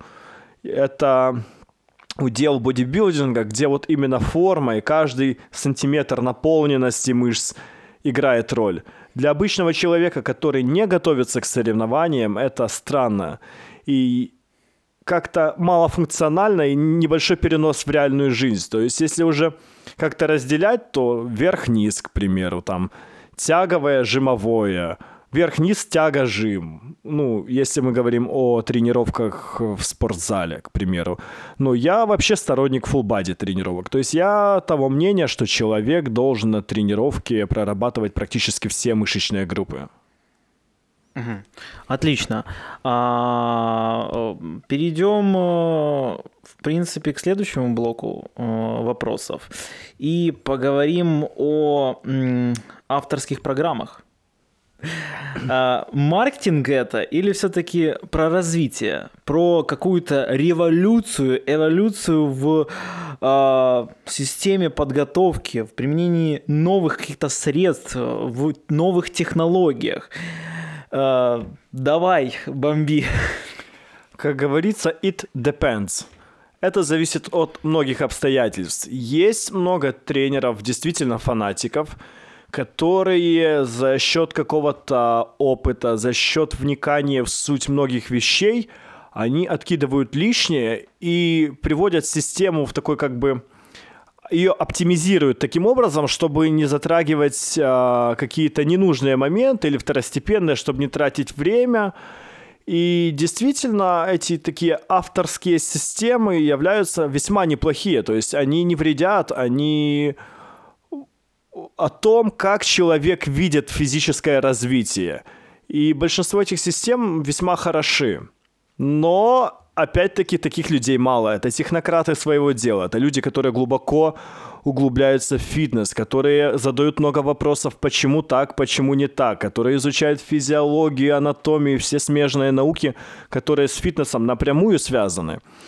Но большинство тренеров, я считаю, весьма дилетанты в этих вопросах. Их авторская система, она является абсолютно маркетинговым ходом. То есть для того, чтобы привлечь больше внимания, что, мол, те системы не такие системы, а наша система, вот она абсолютная система. Я напомню, что нету плохих упражнений. Есть плохое их применение, плохая техника. То есть все в какой-то мере хорошо, но надо знать эту меру и надо знать последовательности, когда что-то целесообразно применять, а когда нет. Поэтому большинство таких авторских программ, как говорится, это просто а, программа ради программы, ради авторства человека, который ее придумал, как я это вижу. Ну, ради зарабатывания денег. Ну, конечно, но никто не ставит. Тренеру тоже надо есть хлеб, но я считаю, просто достаточно быть хорошим специалистом, и если ты будешь мастер своего дела, если действительно ты будешь давать результат, не ломать людей, люди все равно к тебе потянутся. То есть для этого не надо изобретать колесо заново. Оно да. открыто. Да. Ну, просто получается ситуация такая, что каждый человек э, в какой бы, каком, какой бы сфере он ни развивался, становится перед выбором я надеюсь, что становится, потому что, возможно, э, человек даже не осознает, э, а, заниматься созидательной деятельностью или все-таки разрушительной. Когда человек пытается создать э, авторскую программу, при этом осознавая, что все-таки главная его задача заработать, а не внести какой-то свой новый вклад, то есть какую-то революционную методику действительно, то все-таки получается совершенно по-другому. Я столкнулся с таким, вот как я это вижу, многие лю- люди, они не дают отчета в том, что их система может быть плохой или же а, нести в себе какую-то негативную часть. Потому что, а, как мы уже обсуждали, что люди, которые ограничены в познании своего, своего вопроса, своей проблемы, они даже не понимают, что это может нести какой-то вред. Потому что, к примеру, Почти все паблики о беге пишут, что бег это сверхполезная вещь. И найти информацию, что бег не полезен и какая действительно нагрузка на суставы, мало где вероятно. И многие тренеры, их мировоззрение состоит только с того, что они вычитали в интернете, к сожалению. Они не углублялись в какую-то базовую литературу, где есть какие-то базовые научные исследования. И их мнение, их как бы экспертная оценка состоит только из различных интернет-форумов, с различных инстаграм-страничек каких-то людей, и они из совокупности собрали и сложили свою систему. Ну... Поэтому они могут даже не знать, что они вредят, что их система такая себе. Они такие думают, вот, и хорошим делом займусь, и денег заработаю на авторстве. Но оно не так работает. Ну, по большей мере, это чаще связано с тем, что все-таки есть определенные когнитивные искажения, ошибки мышления. То же самое, что ты говоришь, что человек на форуме будет слышать только то, что а, бег полезен, потому что есть такая вещь, как а, положительная предвзятость, и человек будет находить то, во что он верит, да, то есть в любом случае а, информацию, которая говорит обратно, он будет ее отвергать, а та, которая будет подтверждать, он будет ее благоволить просто-напросто. Конечно, здесь просто надо критически отнестись, без а, какой-то а, предвзятости к этому вопросу, без а, а, честно себе ответить, что ты вот предвзято относишься к чему-то или нет, и просто ну, делать все правильно. Вот. Здесь просто есть еще вопрос такой, это абсолютно человеческий фактор, да, момент амбиций. То есть человек, который имеет очень много амбиций, он, как правило, ну, скажем так, достаточно высокого мнения о себе и считает, что он может отдавать людям какую-то информацию, хотя на самом деле, если проверить там уровень качества его знаний, то это, то это оставляет желать лучшего. Вот, поэтому здесь еще такие психологические аспекты того, что, как человек себя чувствует и как он себя позиционирует, поскольку действительно есть люди, которые искренне верят, что создав какой-то марафон без знаний, быв в прошлом в какой-то абсолютно другой профессии и не зная, как функционирует организм, он принесет что-то хорошее в этот мир. К сожалению, случаи такие участились после карантина, когда многие люди сидели дома и подумали, вот к чему вообще они пригодны в жизни, посмотрели на себя в зеркало, посмотрели, что вроде бы они выглядят весьма неплохо, да и там занимаются, и там пробежечка в лесу у них есть, и там они где-то на турники выходят и знают, как это делать, и они такие, блин, чем я не фитнес-тренер? Сразу скажу, что фитнес, многие считают, что это какая-то штука, которой можно научиться за неделю, за месяц, за два дня. А ничего подобного. Это очень глубокая дисциплина, которая включает в себя очень много смежных дисциплин, которые как-то так или иначе связаны со здоровьем человека. Это очень естественная научно с естественными науками пересекающая дисциплина. Это хороший тренер, он должен обладать знаниями анатомии, физиологии, психологии, биохимии, педагогики. И если что-то из этого выпадает, это уже не такой уже хороший тренер на самом деле. И я не думаю, что большинства людей, если спросить, э, вот этих диванных экспертов, которые проводят марафон, хоть что... А, я забыл упомянуть нутрициологию, ведь это сейчас самая важная вещь. Я уверен, что большинство людей в половине из этих дисциплин вообще не понимают, не имеют никаких представлений, о чем оно даже. Ну, я думаю, что все-таки в этом наша человечность, в, это наша, в этом наша слабость, что у нас нет образ, образования, и нам не рассказывают о том, какие могут быть а, ошибки мышления, те же когнитивные искажения, что и то же, которое мы вспомнили в начале этого выпуска, да, когда человек, э, который менее знает, знает, он будет больше говорить об этом, а тот, который более знает, он будет чаще молчать, потому что он больше сомневается, он больше знает априори. Поэтому здесь скорее вот как раз и задачи нашего проекта проекта это об этом говорить, поднимать этот вопрос и, возможно, все-таки так как когнитивные а, когнитивистика, да, это довольно-таки свежее направление а, научных исследований, да, то, что, возможно, в будущем это будет более популярно, и об этом будут людям рассказывать, что вот, э, как бы, а, неважно, что ты думаешь, ошибаешься ты или нет, прав ты или нет, но в любом случае ты можешь ошибаться, потому что у тебя такой мозг, ты человек, следующий вопрос э, представляет интеллектуальный кластер э, TikTok и Instagram. И он звучит, звучит следующим образом. А, есть авторитет которому все доверяют, ибо у него есть белый халат. Это когнитивное искажение, э, эффект э, того же белого халата, когда у человека есть какое-то тоже звание, когда у человека есть какая-то корочка, у человека есть тот же белый халат или он врач, и ему мы априори должны э, доверять.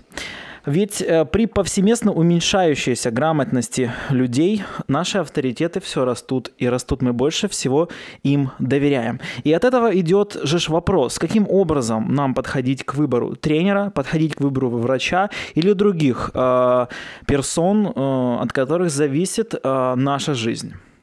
А, это очень-очень интересный вопрос, он не такой простой, как кажется на первый взгляд. А, но когда говорят о тренере, как минимум, если это тренер, который занимается похудением, который занимается а, какими-то вопросами фигуры, потому что это людей действительно интересует чаще всего, если человек толстый, полный и не соответствует тому, чем он занимается, я считаю, что это уже человек, который аматор, дилетант, если он не может сам себя привести в порядок. То есть человек э, это как сапожник без сапог. Это не знаю, какие еще можно метафоры приводить. Но если человек э, учит кого-то бодибилдингу, он должен быть бодибилдер, я считаю. Ну, у него должны быть некоторые знания, но он должен хотя бы выглядеть соответствующе. Если человек э, нутрициолог, который хочет рассказать о правильности еде, он должен правильно питаться сам, и он должен верить в то, чем он занимается, и он должен выглядеть соответствующе. Людям, которые пришли к тренеру, им нужно задавать тренеру вопросы. Действительно, иногда первое мнение может быть обманчиво, может поиграть внешность, харизма тренера, не знаю, и тренер может быть э, хорошим, подвешенным на язык и навешать какой-то лапши, а ты как дилетант, ну, не разбираешься и вообще не знаешь, ну, что-то тебе ответил, ты такой, ну, что-то знаю там. Знаешь, это как в той шутке, когда да, расскажи, как денег заработать. Ну, вот я тебе сейчас расскажу, но рассказать и я могу, а ты скажи, где их заработать, понимаешь? Вот точно так же во всех профессиях. Да, примерно так же. Интересуйтесь у тренера, какое у него образование, где он заканчивал курсы, чем он, возможно, до этого занимался, какой у него тренерский стаж, когда он последний раз был на каком-то форуме, мастер-классе, воркшопе, потому что обычно на таких мастер-классах все одни и те же лица, потом есть кластер тренеров, которые развиваются, они о самопознании, о саморазвитии, а есть кластер, которые, ну, просто либо рубят деньги, либо там идут по течению, просто они такие, ну, у меня есть клиентская база, и я просто тренирую, тренирую, тренирую. Мне некогда вот этим заниматься, там вот ездить по вот этим мастер-классам, воркшопам, читать. У меня он люди ждут. И здесь надо просто задавать тренеру как можно больше вопросов. И тогда, я думаю, есть вариант найти хорошего тренера. Их достаточно много. И знаешь, эм, этот вопрос я задавал нашему прошлому гостю а, Владимиру, и мы пришли опять же к тому, что и ты сказал, что это очень сложный вопрос, но у меня в этом подкасте как раз и возникла мысль, что, а, возможно, стоит и выход э, из этого это советоваться не с одним, то есть не пытаться у одного спрашивать, а попытаться найти информацию еще где-то и посмотреть, насколько она а, противоречит или же э, сопоставляется, да, но опять же это не еще один источник. А опять же, нужно понимать, а, возможно, также, что это за источник. Ну, не только мы говорим о тренере. Допустим, а, да, интернет не самый, э, а, скажем так, лучший способ получения информации, но тем не менее там есть информация, просто нужно знать, где ее достать. Есть э, те же исследования, которые ты также читаешь, ты их читаешь в интернете. И тем не менее, к чему я веду, что пытаться находить информацию в других источниках.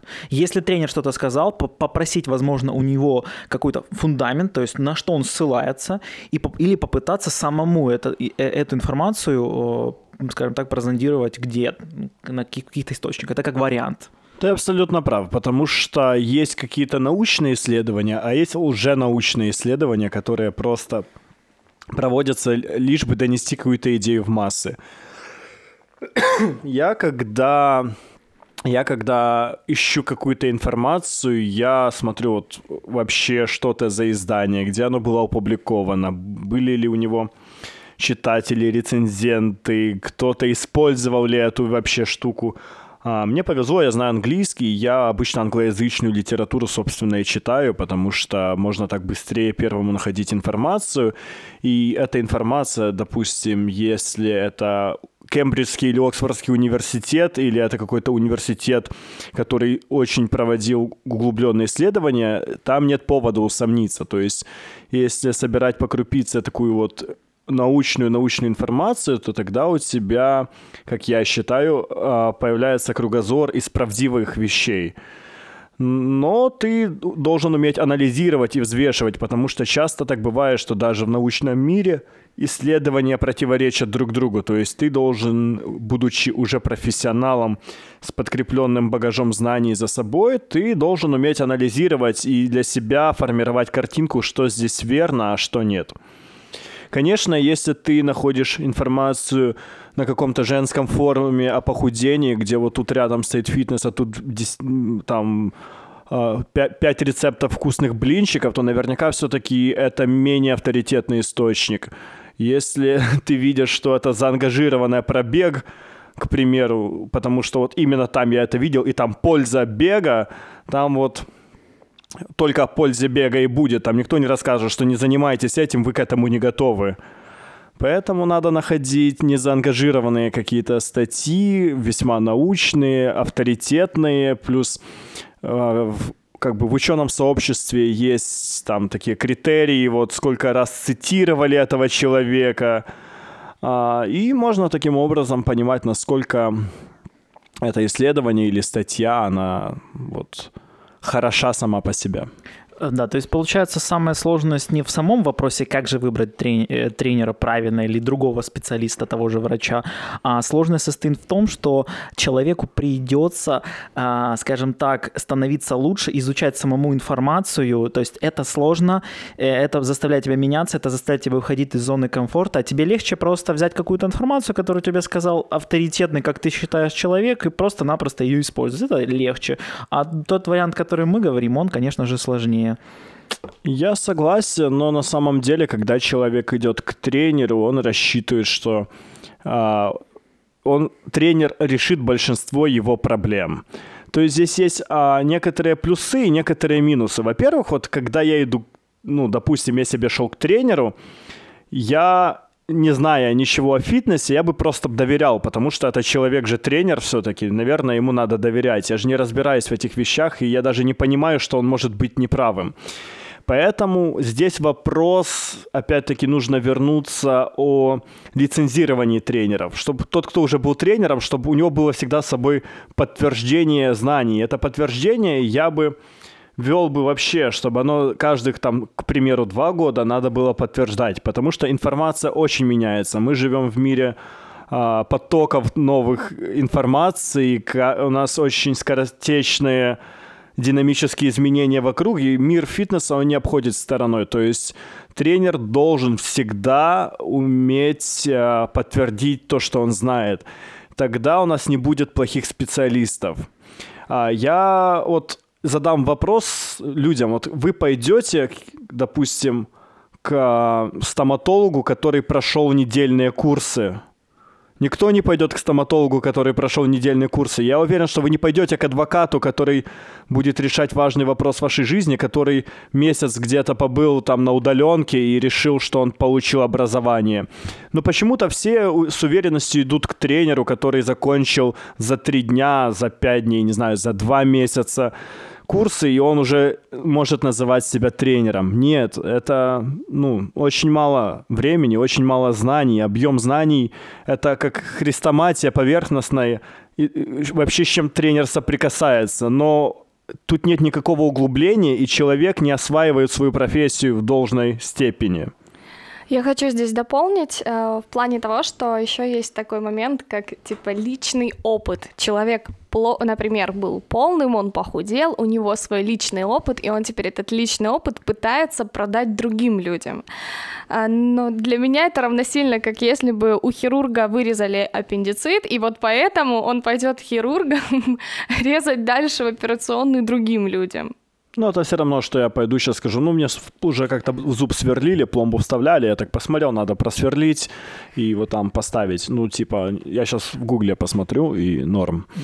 Вот почему-то люди, которые идут к тренеру, люди считают, что физкультура, спорт, фитнес, все, что касается спорта, там много ума какого-то не надо, что это какая-то такая сфера, которая, в принципе, простая, ее можно освоить за день, за два, что здесь... Я... Этот вопрос мне очень наболевший, и поэтому я повторяю, уже за сегодня говорю его не впервые, но это так, тут очень сложная область. Мы работаем с человеческим телом, которое является самым удивительным и самым вообще тяжелым, наверное, из всего созданным на нашей планете. Вот. И это целый набор знаний, которые ты должен уметь применять. И это не так просто, как кажется. Поэтому, люди, идите к образованному тренеру, который обладает знанием. Может, он не такой харизматичный, может, он хуже общается, но он вам меньше навредит. И я считаю, что если главная цель не навредить, то выиграет тот тренер, который вредит меньше. Отлично сказано. А, опять же, мы сейчас а, можем вернуться к тем же искажениям, а, ошибкам мышления и затронуть вопрос, спекуляции вопросом, когда, когда человек достигает результата. Допустим, это парень, который накачался благодаря фармакологии, и он спекулирует этим, говоря, что вот, значит, и ты так сможешь, а еще чаще а, бывает так, что а, такие люди, используя какую-то методику, ту же сплит-тренировку, которую ты сказал, э, думают, что эта сплит-тренировка также поможет обычным людям достичь тех же результатов, но либо они сами не осознают этого, либо, ну, я вообще ничего не понимаю в этом. В общем, и также это в вопросах эм, особенностей генетики. Да, то есть когда, допустим, девчонка там с красивой попой, и она показывает свои фоточки в Инстаграме и говорит, вот, знаешь, и ты так сможешь, главное, делай то, что делаю я. И вот от этого бомбит э, у меня не меньше, чем у тебя, поверь. Ну Александр, давай. Александр, понимаю, очень понимаю этот вопрос. И начнем мы, пожалуй, с девчонок с Инстаграма. Большинство девчонок, которые говорят, как шикарно они раскачали свой орех с помощью фитнес-резинок, всегда обладали были счастливыми обладательницами этого ореха. Тут уже вопрос, да, к природе, не знаю, кого хотите того вините, но мы рождаемся разными. И вот у кого-то ягодицы сразу от природы, вот даже бразильская фигура, вот в Бразилии вот девушки чаще с такой штукой. Плюс... Э, я неправильно сказал. Я имел в виду с, с такой фигурой, с таким вот объемом мышц в ягодицах. У кого-то нет, у кого-то есть естественный лордоз, что добавляет красивости той же попе. Но у кого-то длинные ноги, у кого-то ноги короткие. Мы не можем на это никак влиять. И у людей, у которых изначально, ну, мышечная масса или какие-то части тела более ярко выраженные, они чаще всего более будут поддаваться тренировке. И люди, у которых вообще, ну, они, скажем так, плоские, то, конечно, ты как не качай, там отдельно что-то выпирать не будет. Тут надо либо какая-то операция, там, ну, что я не рекомендую ни в коем случае, потому что себя нужно тоже принимать и как бы не стремиться к каким-то идеалам навязанным. Но эти псевдоамбассадоры правильного вида и там знаний и вообще эти интернет-личности зачастую такими родились. Надо это просто признать. Да, они немножко поддерживают себя в форме, но я уверен, что 80% из них это люди, которые просто изначально обладали хорошей генетикой. Судя по тем вещам, которые они говорят, и то, какие они предлагают решение проблемы, это исключительно так, потому что их методы неэффективны с научной точки зрения. Они ну, к примеру, нельзя накачать большие ягодицы резинкой, нельзя там легкими отведениями и махами в сторону. Это так не работает. Но мы склонны верить тому, это как раз вопрос о внешнем виде тренера, кто выглядит максимально похожим на то, кем вы хотите стать. Вот, и поэтому многие обращаются не к тем людям. Ну, мне кажется, это тоже моменты, знаешь, э, когда ты хочешь создать себе э, какую-то идеальную модель какого-то кумира, которому впоследствии сам себе придумываешь, что тебе нужно соответствовать. Э, спасибо большое, что ты сказал насчет э, того, что себя нужно принимать такими, какие мы есть. Да, мы здесь про физическую нагрузку, про здоровье в первую очередь, и поэтому помните, что, ну, у каждого свои особенности, и эти особенности нужно ценить и учитывать. Поэтому если тренер, э, видящий вашу маму, э, понимающий, как, какая у вас генетика, говорит, что да нет, не переживай, ты станешь выше там, или как-то э, более накачанным, или еще каким-то, усомнитесь. Вот. Возвращаясь к теме генетики, а, мы очень разные настолько, что у нас разное э, что у нас разное количество даже тех или иных волокон, у нас разное крепление мышц. У нас тело вроде бы похоже, и мы как бы у всех одно и то же, но на самом деле есть действительно физиологические различия. И эти физиологические различия, они очень ярко выражены в профессиональном спорте. То есть если посмотреть, допустим, на тех же марафонцев, то как-то все видят, что выигрывают кенийцы, потом Мар- э, Марокко, марокканцы, вот эти люди стран Африки, по той причине, что у них среднегорье, и они уже родились с другим набором ген, у них другой уровень э, гемоглобина у них другой состав мышечных волокон. То есть есть белые мышечные, есть красные. Одни склонны к выносливости, другие склонны к скорости и силе.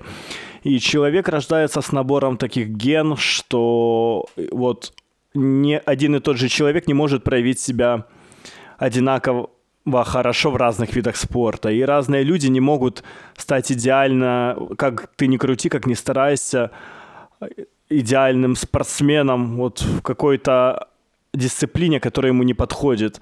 Не каждый рождается Майклом Джорданом, Леброном Джеймсом. То есть ты не сможешь стать Майклом Фелпсом в плавании, если у тебя размах рук другой. Ты не можешь быть э, Брюсом Ли, если у тебя скорость э, сигналов, которые происходят в мозге, они более медленные. Здесь много очень параметров. Здесь темперамент человека решает. Здесь решает морфологическое строение. И психология, потом еще традиции страны, и в, все в общем, оно делает нас такими, какими мы есть, с таким же набором вот ген, навыков, приспособлений, говорите о чем хотите. И касаемо вот еще кумиров, я хотел вспомнить очень звезд а, Голливуда. Вот эта тема, которая меня бомбит больше всего, я ни в коем случае не презираю и никак не унижаю тех людей, которые на стероидах, те, которые принимают допинг, они принимают, они несут за это ответственность, и у них а, есть побочные эффекты всего этого. То есть это никак не пройдет незамеченно, и этим людям надо, они на кон ставят больше, они, на кону стоит их здоровье. Но меня очень жестко начинает бомбить, когда эти люди говорят о своей натуральности и о том, как они раскачались. К тому же я даже могу назвать таких людей, как Двейн Скала Джонсон, который утверждает, что он в жизни не пробовал стероидов. Люди, которые поймут, понимают, как все это работает, они не то что усомневаются, они просто дико орут с этого, потому что главный аргумент большинства кинозвезд это те фразы, которые, мол, я с зала не вылазил, я только и делал, что качался. Но все же понимают, что типа долгота этого процесса, это не говорит о его качестве, что человек, который на, э, работает в натуральном режиме, который занимается натурально, ему больше необходимо времени для восстановления. Он не может больше, чем часа полтора проводить в зале. Это будет уже неэффективно. И когда кинозвезды заявляют, как они там 10 часов не вылазили из зала, это только их э, выводит на чистую воду. Это только подтверждает тот факт, что они это делают не своими силами. Если тебе действительно надо подготовиться, если есть какой-то вопрос, где тебе необходимо, и это не нарушает либо правил соревнований, либо какого-то вопроса морали, то почему бы нет? Ну, стероиды, ну, не без этого. То есть, если кто-то на это решился, это его путь, это выбор человека. Но просто не стоит говорить ему, что ты вот испробовал мегаэффективную систему, и ты вот раскачался только потому, что вот у тебя там какая-то была хорошая вот питание, что у тебя правильная программа тренировок, или ты там понял, как это нужно. Просто говори, называй вещи своими именами. Да, более правильное колесо. А, спасибо, ты ответил на мой вопрос. И опять же, этим а, спекулируют не только голливудские звезды, это их не работа, их не, их не заработок, но также этим спекулируют и обычные тренера, которые достигают с помощью этого а, своих результатов. Где-то они осознают это и специально это делают, где-то нет, но тем не менее это порождает еще больше невежества и большую темноту, когда человек говорит, что он это сделал в натуралку. И я хотел бы сейчас перейти к следующему, к теме ответственности за это. Почему в нашем мире до сих пор, если мы знаем, что социальные сети так влияют на нас, почему, э, да, демократия, но в любом-то случае, если мы знаем, что э, все эти спекуляции только вредят, Почему до сих пор нету никакой ответственности за это? Хотя бы тот же Инстаграм, да возьми ты как-то, я не знаю, ну что-то, может быть, можно было бы сделать с этим. Возможно, в будущем и будет что-то такое, пока этого, к сожалению, нету. Мне кажется, эти вещи крайне сложно контролировать. Очень много пользователей, очень много юзеров. Э, как таковой модерации нет, просто есть какие-то системы, которые могут определять какие-то аморальные вещи. Ну, никто, думаю, ты со своими десятью тысячами подписчиков не интересен, как не знаю, как диванный фитнес-эксперт. То есть за это тебя судить никто не будет, и за счет этого блокировать тоже, думаю, Инстаграм не, не будут, потому что тут на кону репутация Инстаграма, на кону много вопросов. То есть человек, а, я считаю, свободен себя позиционировать так, как он считает нужным. Другой вопрос, надо как-то оградить людей от того, чтобы люди не поддавались на уловки, если этот человек не соответствует тому, чему он заявляет. Ну, то есть образовывать, образовывать людей. И в этом всем как раз э, задачи проекта Факзис э, пытаться людей оградить, пытаться людей э, вытянуть из этой тьмы, зажечь этот огонь, маленький огонек э, науки, чтобы попытаться э, невежество это искоренить. Как поэтично. Прекрасно. А, я думаю, что мы будем заканчивать на этом наш подкаст. А, должны понимать, что все-таки фитнес это про здоровье. Спорт – это совершенно другие задачи, другие цели. Не нужно путать одно с другим. Благодарим вас за прослушивание этого замечательного подкаста. Я это говорю с большим таким вдохновением. Мне очень понравилось. Я думаю, а, Кириллу тоже понравилось. Я надеюсь, и вам а, понравилось. Этот подкаст поможет вам наконец-то расставить все точки а, над «и». Мы благодарим Кирилла, то, что он э, к нам пришел и изложил э, свое горение в такой э, отличной манере, качественно, научно, что очень главное. Спасибо, ребята, что вы меня пригласили. Хочу вам вот вот, дорогие те- телеслушатели, но вы не телеслушатели. Ну, может быть, когда-то будете теле. Дорогие слушатели, пожелать, чтобы вы оставались здоровыми и не велись на новомодные какие-то фишки. Любую информацию стоит проверять для вашего же здоровья и безопасности. А, и я хочу обратить ваше внимание, что Факзис развивается для вас, мы растем, и вот у нас уже сегодня в гостях был а, не просто человек, который знает, о чем говорит, и который действительно можно с легкостью назвать экспертом, вот, а еще и ученый новой формации, нового поколения. Спасибо тебе за это. Спасибо и вам. Да. И также не забывайте, что Факзис это не только подкасты про здоровье, фитнес и э, спорт, а также это проект, э, проект, которого есть э, YouTube и Telegram. Все ссылочки будут в описании. Заходите, подписывайтесь, и тем самым вы поможете э, нашему развитию. Оставляйте свои оценочки, где вы нас слушаете. Подписывайтесь на подкаст-платформы, чтобы первыми узнать о следующих э, подкастах. А, Еще раз вас благодарим и до скорых встреч. Пока.